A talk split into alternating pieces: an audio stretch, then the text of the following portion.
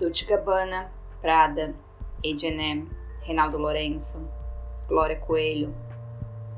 O que esses nomes fortes da moda têm em comum? Nos últimos 10 anos, todos eles tiveram sua marca associada a uma atitude racista. E foram tantas outras que não foram à mídia que nunca ficaremos sabendo. Mas e aí? A moda é uma indústria racista?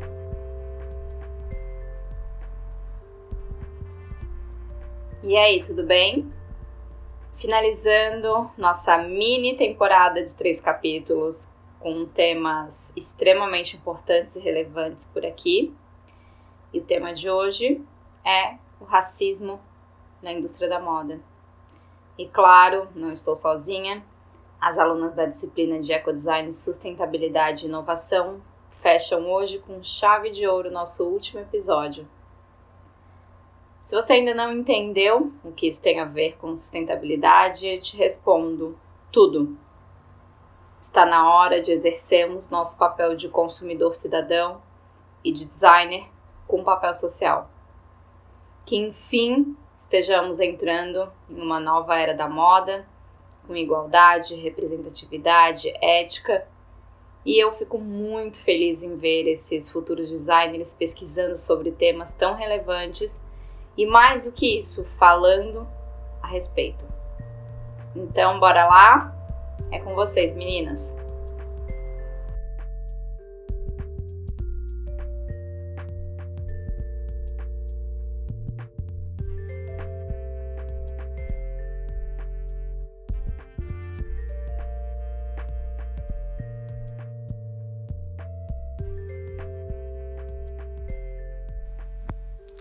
Olá, tudo bem? Meu nome é Rayane. Junto com minhas colegas Maria Augusta, Marisol Vidal, Eduarda Buco, Rafaela Graciosa, vou iniciar com a seguinte pergunta: A moda é uma indústria racista? O racismo vem sendo uma pauta em vários setores e é muito importante entrarmos em discussão sobre ele também no setor da moda.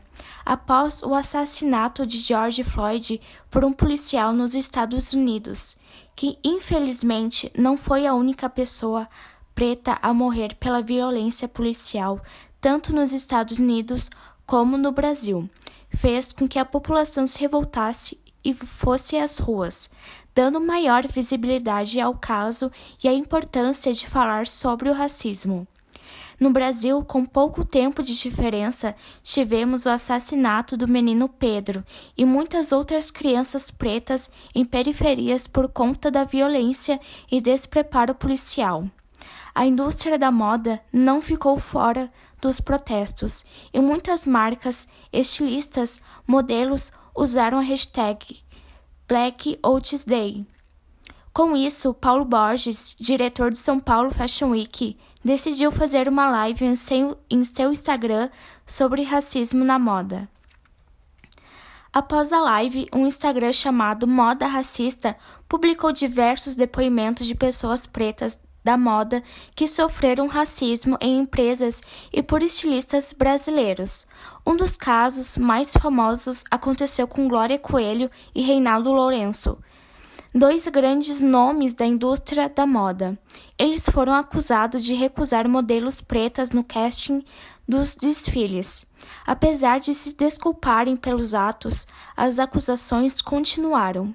Diara Rosa, uma das ex-modelos do casal, fez um IGTV falando sobre os bastidores de Glória e Reinaldo. Os estilistas se desculparam por seus atos e disseram que irão mudar suas atitudes.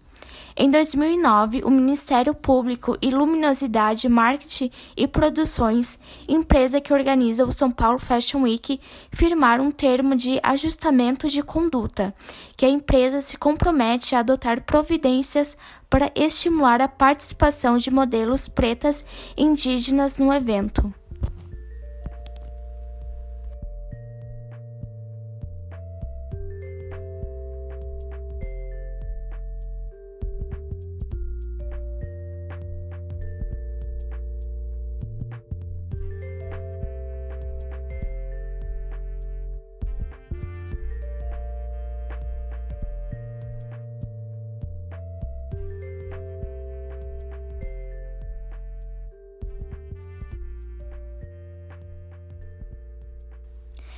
Quando começaram os protestos contra a violência a pessoas pretas nos Estados Unidos, alguns manifestantes destruíram comércios, o que gerou revolta em muitas pessoas.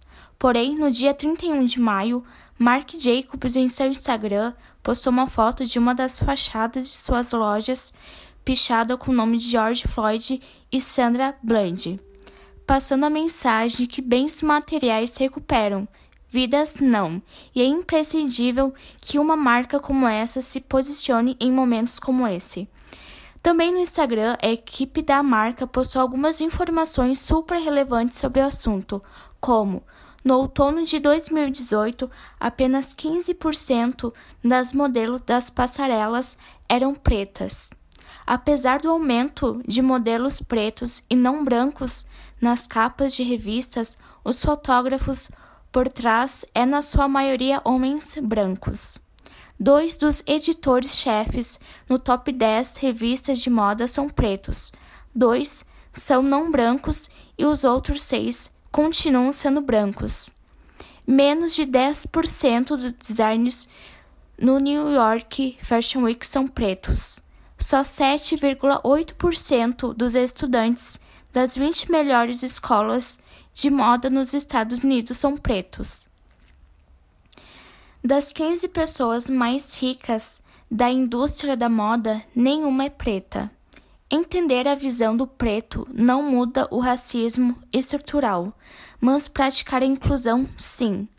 Para Clédir Henrique Lopes Salgado, professor do curso Design de Moda no Centro Universitário Senac Santo Amaro, o problema é estrutural. A moda não é um evento isolado, ou seja, ela é um correlato ao espírito de cada tempo. Na visão de Salgado, o estereótipo de modelos jovens, loiros e magérrimos se alicerçou. A modelo Cindy Reis fala sobre o racismo vir com piadinhas como dá de esconder várias coisas no cabelo, preta bonita com traços finos. Muitas pessoas foram discriminadas por anos e permanecem em silêncio, e é necessário encontrar solução ou inclusão para evitar mais sofrimentos principalmente gerações futuras. Ela espera por mudanças concretas neste meio, a inclusão não somente racial, mas também com deficientes e de diferentes etnias. Neste contexto, devemos falar sobre apropriação cultural no ambiente de moda, o fato de empresas utilizarem elementos de outras culturas para se dar visibilidade sendo que é uma falta de respeito quando esses elementos são colocados em pessoas brancas. Não se preocupam em contratar modelos de cultural original para representar a proposta do editorial, coleção e afins. O ego do estilista inflama tanto que ele acha que vira Deus. Isso que, é um, que eu nunca entendi. Eu me vejo muitos nesses relatos que estamos ouvindo e a bandeira que eu tinha para me defender era: eu não quero trabalhar mais aqui. Trabalhei no Bom Retiro, trabalhei em uma grande empresa que prestava serviço para Karina Dweck e Lelis Blanc. Quando eu ia em reunião, as pessoas não esperavam chegar um preto, queriam a bicha padrão ou a mulher branca. Eu tô adorando todas essas pessoas que estão contando como é o mercado da moda. O mercado da moda adoeceu muitas pessoas. Acredito que todo mundo vai sentar nessa mesa e vai ter que pensar. Reinaldo Lourenço e Glória Coelho foram pro lado errado. Tem que ver o que vai acontecer, se eles vão ficar com vergonha do que fizeram ou se vão fingir que não aconteceu diz Isaac Silva sobre como ele vê o racismo na moda.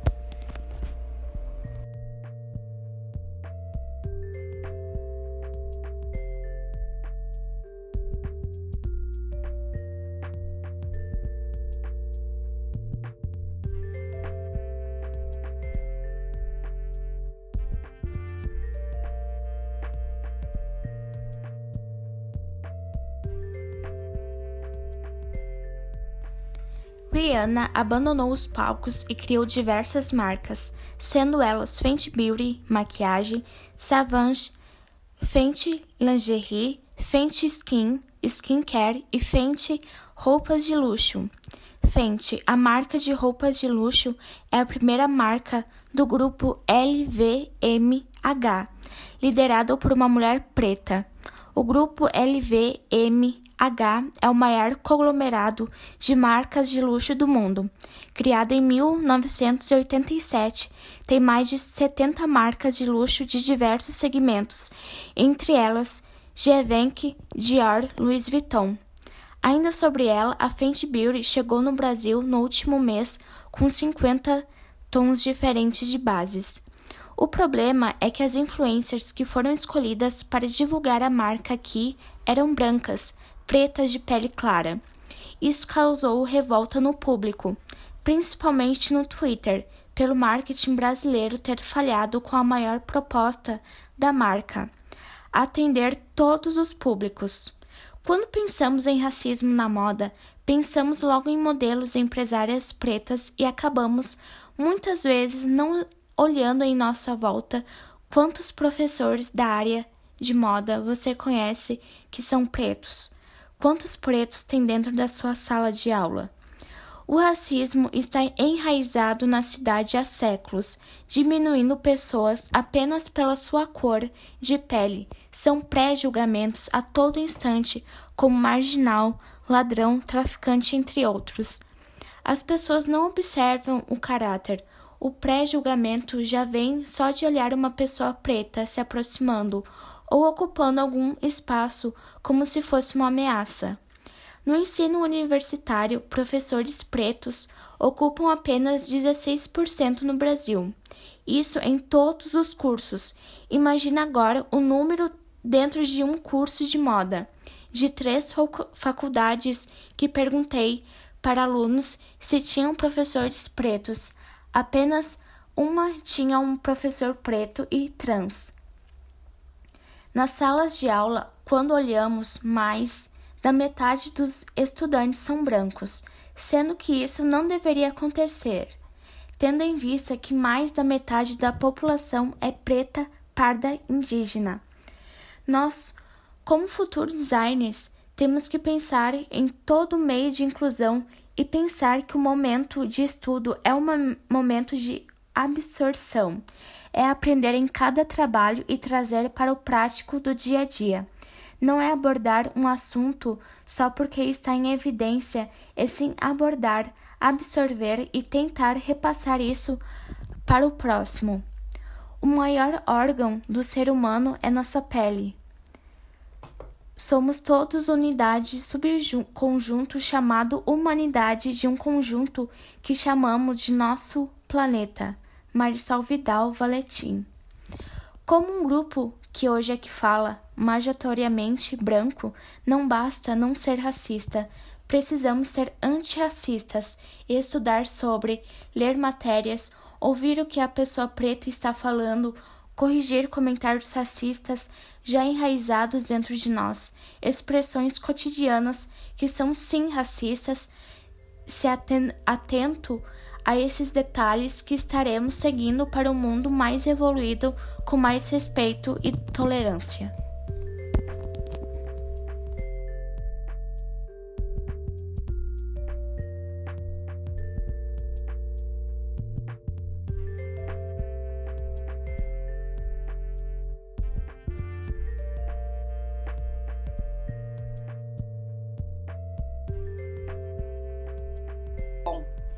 Quero finalizar esse podcast agradecendo a todas as alunas que fizeram esse trabalho que era acadêmico virar um podcast e deram voz a tantas causas relevantes para nosso setor. São feridas que precisam ser expostas para que possamos curá-las. E esse é um trabalho meu, seu e de qualquer pessoa. Mais uma vez eu repito, moda é muito mais do que roupa, é comportamento, eco de uma sociedade, tradução de um hábitos. E aí? Como queremos que ela traduza a nossa sociedade hoje? Hein? Muito obrigada a você que nos escutou até aqui. E já sabe, gostou do nosso conteúdo? Compartilha. E a nossa conta lá no Instagram mudou. Temos um novo arroba, é o arroba atos.cu.co. E contamos mais dessa mudança por lá. Então vai lá saber sobre essa novidade. Eu sou arroba Jamile Machado e vou adorar saber o que vocês acharam desse episódio. Me conta lá. Beijos e até o próximo.